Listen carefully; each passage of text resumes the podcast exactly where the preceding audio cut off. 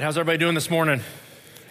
Good to see you all. My name is James. I am one of the pastors here at Riverview. We are in week three of our current series. We are taking a leisurely stroll through the book of Colossians. Uh, we've called this series If Then. Um, because the big idea of, of the book of Colossians and of our series is, is this if Jesus is who the Bible says he is, if those who have trusted Jesus are already hidden in heaven with him, then that necessarily changes everything about how we live our lives here on earth. Precisely the, the theme of our vacation Bible school this summer as well, right? Jesus changes everything. And as you just heard from Sam's reading in our passage today, the focus is on what uh, the Bible says, who Paul says Jesus is. Paul provides the Colossian church with a glowing introduction to Jesus. So I'm, I'm a sports fan, so I've seen a lot of introductions, right? Whether it's a, like a boxing match or like a golfer's thing on the first tee or like the MSU basketball team. They're all in the huddle and the lights and the, the music and there, you know, there's always this list of credentials, right? Ladies and gentlemen, gentlemen, gentlemen, gentlemen, right? He's a six foot six sophomore out of Grand Rapids, Michigan, or she's a three time US Open champion, or, or he's the heavyweight champion of the world, world, world, world, right? Like that. And I've heard some people introduced who have Hall of Fame resumes, and not one of them can hold a candle to what Paul is saying here about Jesus Christ in Colossians chapter 1. Jesus Christ is the GOAT the greatest of all time, hands down, the greatest human being who ever lived, and it's not even close. And so that's what we're going to look at today. If you have your Bible, uh, you can go ahead and open up to Colossians chapter 1, verse 15. And as we read through, we'll have the verses up here on the screen as well, so you can follow along there. The two questions that I want us to be thinking about are pretty simple. Do I believe that what Paul says here about Jesus is true? Do I really believe that? And secondly, do I live like I believe what Paul says about Jesus is true? And Paul begins here in Colossians 1, we're starting in verse 15 with the first of four he is statements about Jesus. Okay, so he's like, ladies and gentlemen, let me introduce to you Jesus Christ. And here's the resume. Verse 15 says this He is, this is talking about Jesus, the image of the invisible God, the firstborn over all creation. And so Paul begins this description with two massive overarching truths. He says, Jesus is the image of the invisible God. Another translation there says that Jesus is the visible expression of an invisible God. The fancy Christian word for this is incarnation, right? Uh, Jesus Christ was fully God and fully human at the same time. The easy way for me to remember it, he was God in a bod, right? God became a human being, fully human, fully God at the same time. Then call, God calls Jesus the firstborn over all creation. Now, this phrase appears six times in the New Testament, and it speaks to the pre existence of Jesus. Jesus is eternal. He was not created. He always has been and he always will be. And it also speaks to his authority in the world. He is over all creation, right? In Psalm 89, there's a series of verses that were written hundreds of years before Jesus came on the scene that foretell the coming Messiah. And verse 27, it says, God is speaking here. He says, I will also make him my firstborn the greatest of the kings of the earth. And so Paul says, uh, the firstborn son of God, the greatest of the kings of the earth, that's Jesus. He is me. And then he continues. He clarifies, verse 16 For everything was created by him, by Jesus, in heaven and on earth the visible and the invisible, whether thrones or dominions or rulers or, or authorities, all things have been created through him and for him. Paul is just adding layers, right? I mean, these are stunning, kind of overarching truths. Not only did Jesus exist prior to creation, not only does he have authority over creation, not only is he the savior of creation, he is the creator of everything. And it's like, wait, everything? Yep. Paul's like, yep. The entire earth? Yep. And the heavens, Paul says.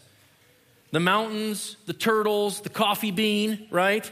Every visible thing. And then Paul says all the invisible things too aromas and sounds and emotions, memories. He talks about rulers and authorities and dominions and, and everything else. All things have been created through Jesus Christ and for him.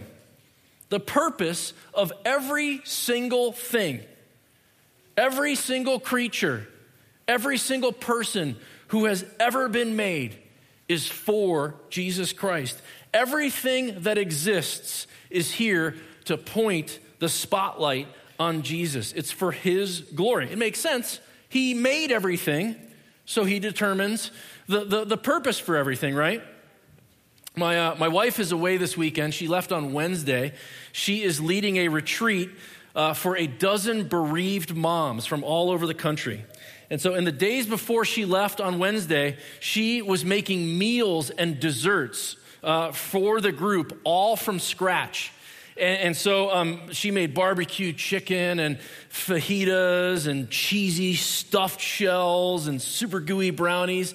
And so my son Jay and I, we would come home, we'd be like, oh, what's going on over there?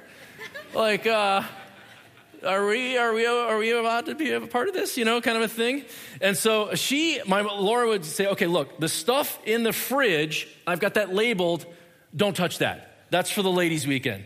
The stuff I made extra for you guys, it's on the stove. That's your stuff, right? It makes sense. She made the food, so she has authority over who gets to eat the food, right? Paul continues, verse 17. He, still talking about Jesus, is before all things. And look at this one. And by him, all things hold together. It almost feels like Paul is just being absurd now, right? I mean, look what he says so far Jesus is eternal, he is divine, he's the creator and savior of everything, he's omnipresent, which means he's everywhere all the time.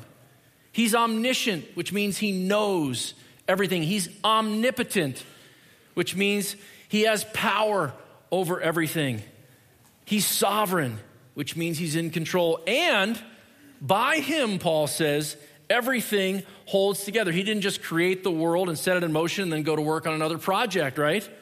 He's actively maintaining all of creation, the seasons, the tides, every single breath that you take, every time your heart pumps another beat, Jesus is facilitating all of it. Now, let's stop for a moment just with those three verses and think about our two questions. Do you believe really what Paul has said here about Jesus? Do you believe those truths? Do you live like you believe they're true? Pew Research um, conducts annual surveys about matters of faith. And their findings consistently show that most Americans believe in God or some higher power. That number is like over 90%. A smaller group of people believe that God was somehow actively involved in the creation of the earth that number is closer to 80%. And then an even smaller group of people believe somehow in the God of the Bible, in Jesus. That number is hovering around 50%. That's just surveys of people in our country. So we know there's a wide range of beliefs about God and creation in our culture. In first century Colossae, who that was the recipient of this letter, this was also true then. It was a very pluralistic city, right? Greeks, and Romans, Jews. We have this growing Christian community, lots of different pagan religions there. Colossae was actually part of a triangle of cities along with Hierapolis and Laodicea. This is in central Turkey, and you can see sort of some of Paul and the other folks that their church planning efforts Paul references Laodicea in chapter 2 as kind of a co recipient of this letter to the Colossians. And then in chapter 4, he mentions both Laodicea and Hierapolis. Many scholars believe Epaphras, if you remember, was probably the church planter in Colossae, that maybe he did plant all three of these churches, and they were all sort of collectively passing Paul's letter around here amongst them. When they excavated Laodicea, they uncovered multiple temples to Greek gods. The two biggest ones were Zeus and Apollo. And the, in the Greco Roman world, those gods were believed to have created and sustained the world, right? Zeus and his sons, if you go back and read the mythology, were responsible for the creation of men and animals. And Apollo gives us light. He keeps the light lit, right? And Asclepius is the god of healing, and Demeter gives us bread. And they had a different kind of god for each way the world is sustained. In our culture, it seems to me that the biggest alternative theory to the idea of Jesus as the creator and sustainer of everything is not typically belief in other gods. It's kind of like belief in nothing. The idea is that we're here by random chance and that we're kind of on our own, right? That's a pretty prevalent belief in our society. Carl Sagan was one of the most famous proponents of this ideology. Um, he and his wife co authored and produced the, the PBS series The Cosmos. I don't know if you've ever, ever seen that.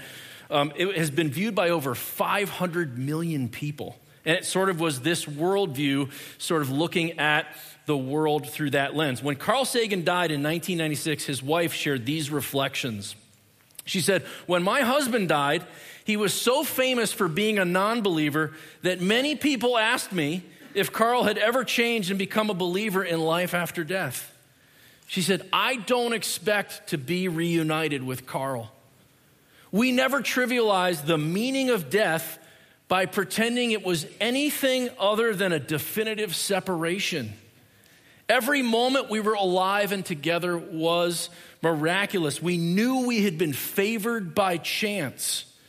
That pure chance has been so generous and kind as to allow us to find each other that we were able to be together for 20 years. That is something that sustains me and is much more meaningful than the idea of seeing him again someday. And I got to tell you, I find that perspective to be incredibly heartbreaking.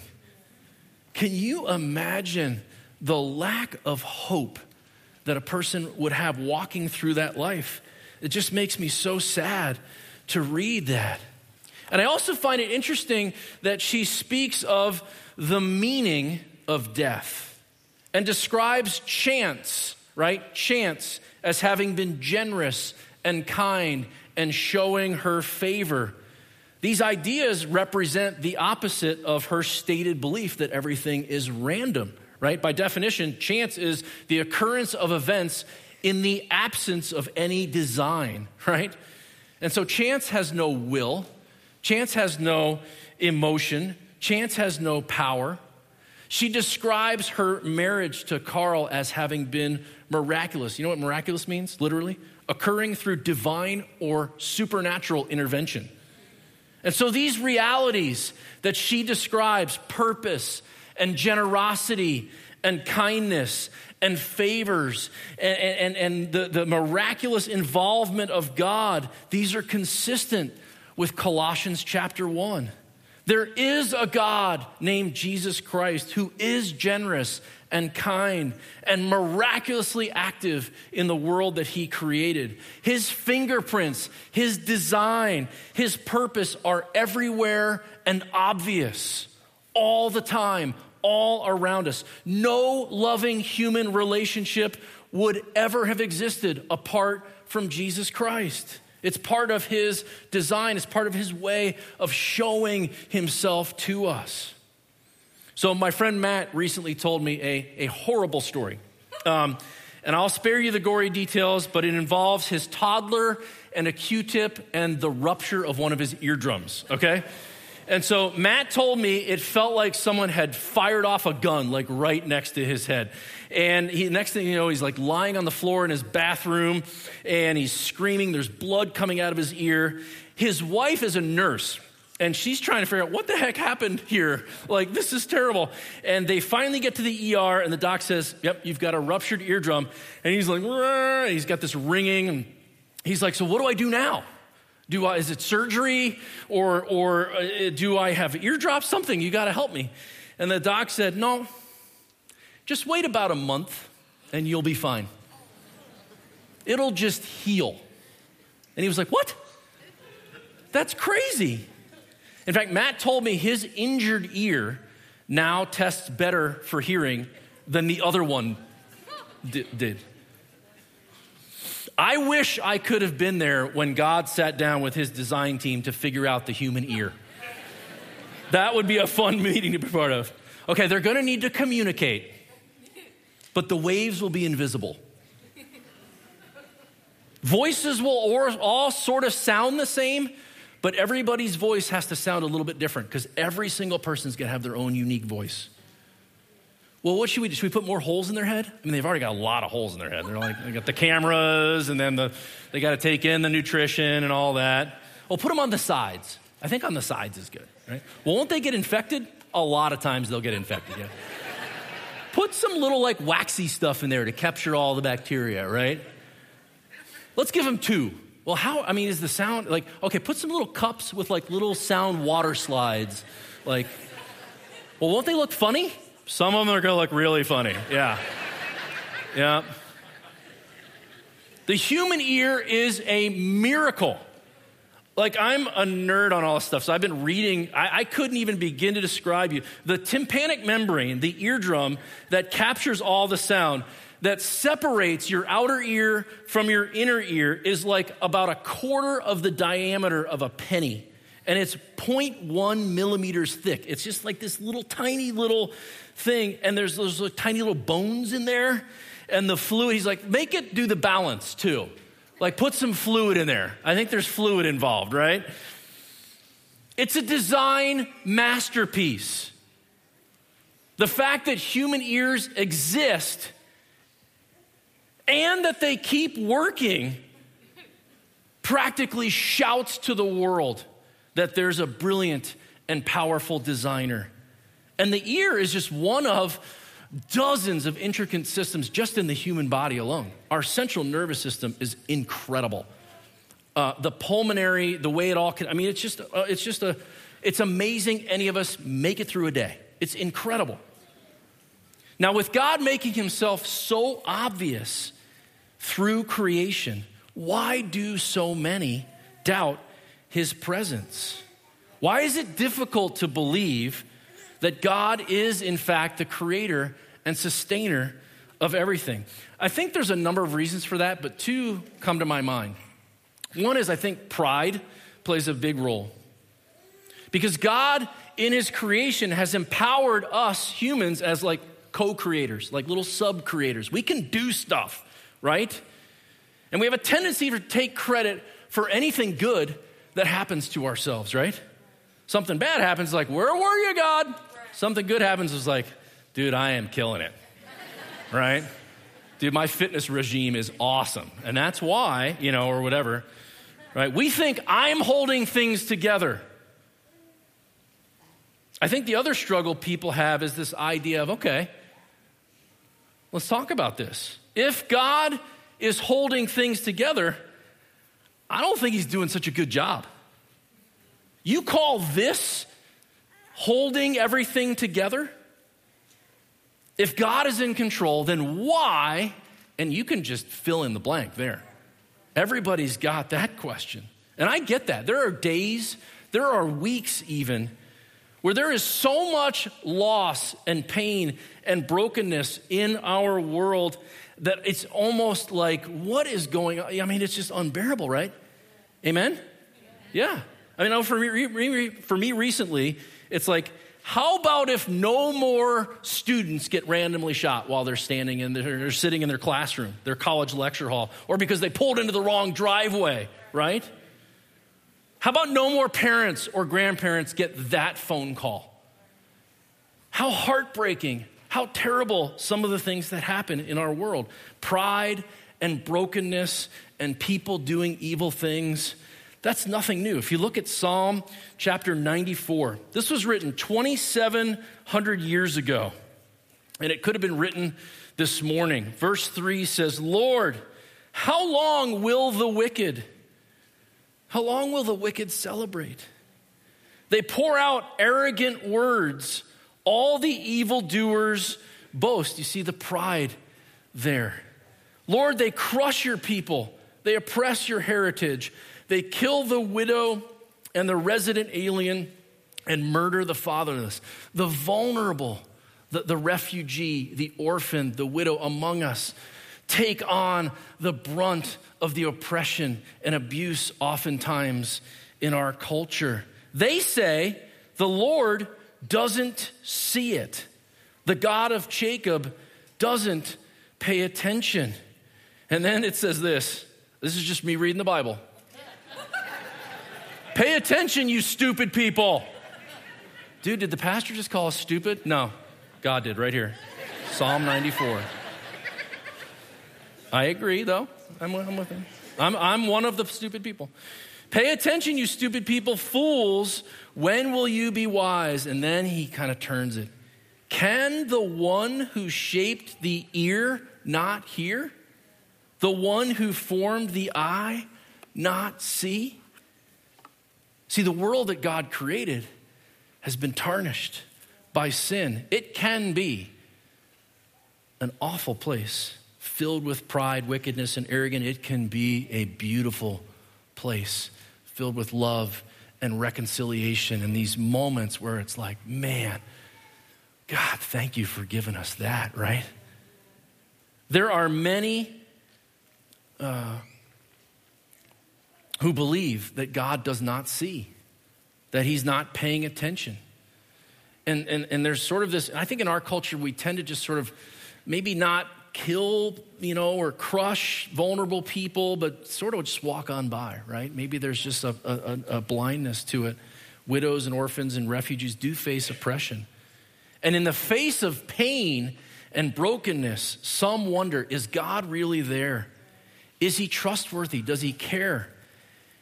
And that's foolishness. The one who shaped the ear hears, he does. The one who shaped the eye sees. We can trust the God who made us. Look at these four promises if you read farther down in this same psalm. Verse 14 says, The Lord will not leave his people or abandon his heritage. God is present. Verse 18, if I say my foot is slipping, Sometimes we feel like our foot is slipping. Your faithful love will support me, Lord. God is faithful. Verse 19, when I am filled with cares, anybody filled with cares? Your comfort brings me joy. Verse 22, but the Lord is my refuge, my God is the rock of my protection. Because God has made us for a purpose, because in Christ God has saved us, we can trust that God will sustain us. He is present, He is faithful, He comforts, He brings joy. He has been faithful for generations, we just sang. Why would He fail now, right? He protects us. And as Christians, as people who have defined themselves as followers of Jesus, which is many of us here in this room, our job then is to embody those distinctive characteristics of God in a world that desperately needs to know Him, but isn't sure if He exists or if He is, can be trusted, right? And that's how Paul continues here in Colossians 1. He says, this is verse 18. He is, this is statement number three of his He is little run here, the, also the head of the body the church. And then the fourth statement, he is the beginning, the firstborn from the dead, so that he might come to have first place in everything. The Bible, the big Christian word there is preeminence. He is first over everything. Let's talk about Jesus being the head of the body, the church. So, weeks after Jesus rose from the dead, he ascended to heaven, and then he sent his spirit to indwell every one of his followers, the Holy Spirit, if you are a follower of Jesus Christ here today, the Spirit of God, God Himself lives inside of you. And since those early days of the church, uh, the collective church has now become the body of Jesus Christ in the world with Jesus as the head. We are God in a bod, right? Jesus leads the way with his vision, his wisdom, his mission. We follow his example from his the wisdom of his word. And from our study of Mark, we know what kind of person Jesus was, what he did, what he said with his life. He entered our broken world. He didn't shy away from being involved in hard places or with people with difficult backgrounds. He lived sacrificially. He spoke truth. He healed. He showed mercy. Then he gave his life and he conquered death on our behalf. And we are here now to embody those characteristics in a world that has a lot of trouble acknowledging him. And I wonder how we're doing. I feel like sometimes we're killing it and sometimes we fall short. Jesus Christ has the greatest resume of all time. We ought to be alternately shouting for joy and falling on our faces in worship, and then doing everything we can to convince as many people as we can that he is who he says he is. Second Corinthians chapter 5, this is another letter that Paul wrote. In verse 11, Paul says, Therefore, since we know the fear of the God, if, right, that's the if, if God is who he says he is, we try to persuade people. I love that. That's the then, right? Verse 14 For the love of Christ compels us, since we have reached this conclusion that one, that's Jesus, died for all, and therefore all died, and he died for all so that those who live should no longer live for themselves, but for the one who died for them and was raised. Verse 18, everything, I'm sorry, verse 16, from now on, we do not know anyone from a worldly perspective. Everything is from God who has reconciled us to himself through Christ and given us the ministry of reconciliation. He has committed the message of reconciliation to us. That's the if then. If, if uh, we have uh, we know the fear of the Lord, we no longer then live for ourselves. We no longer see others from a worldly perspective.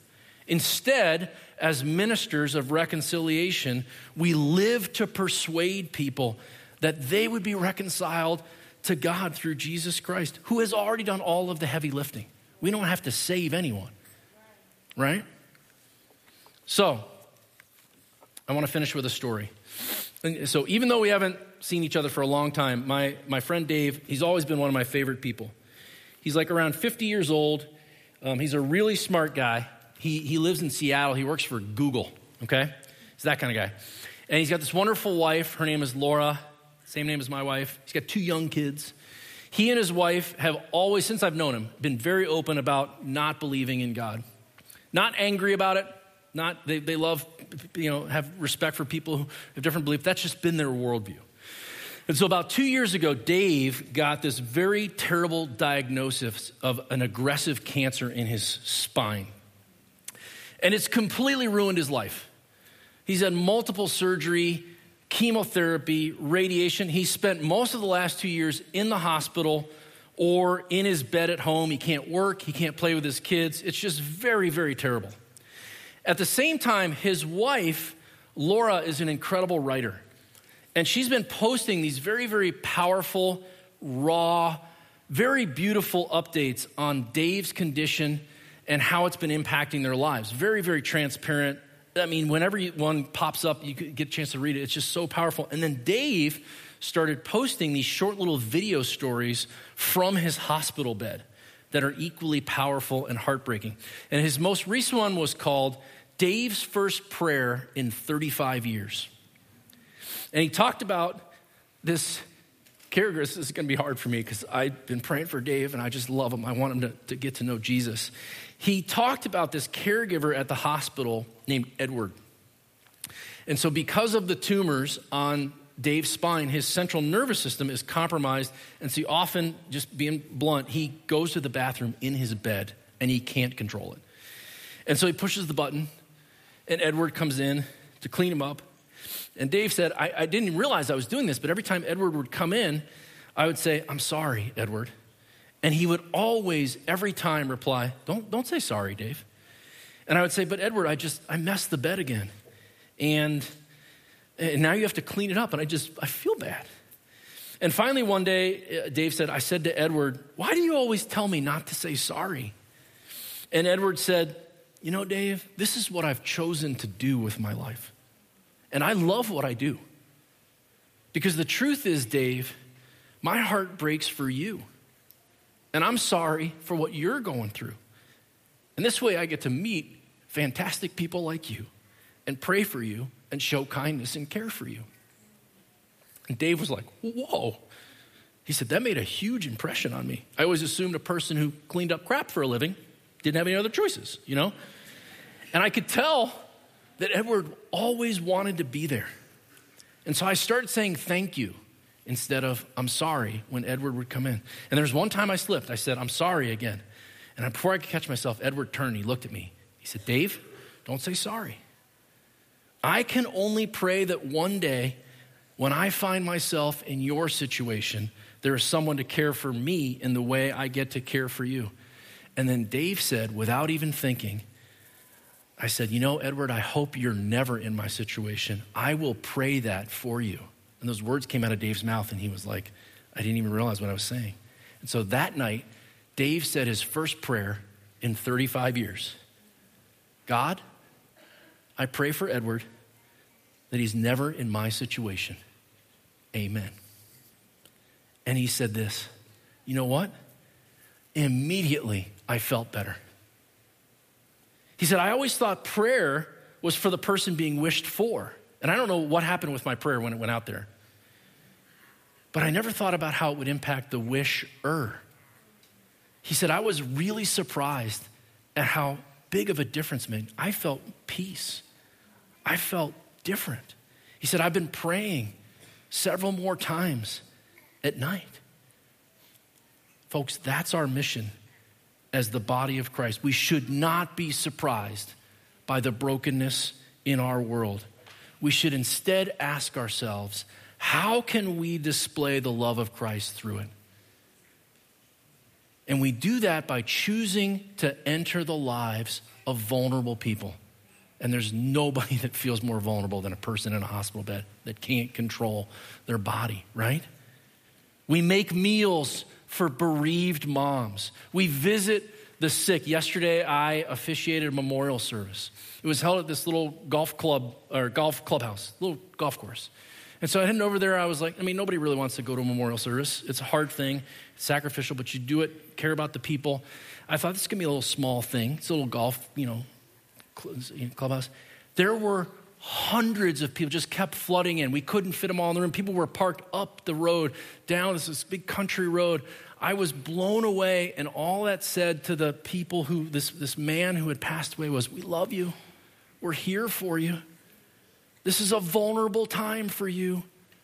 Know that we love you, right?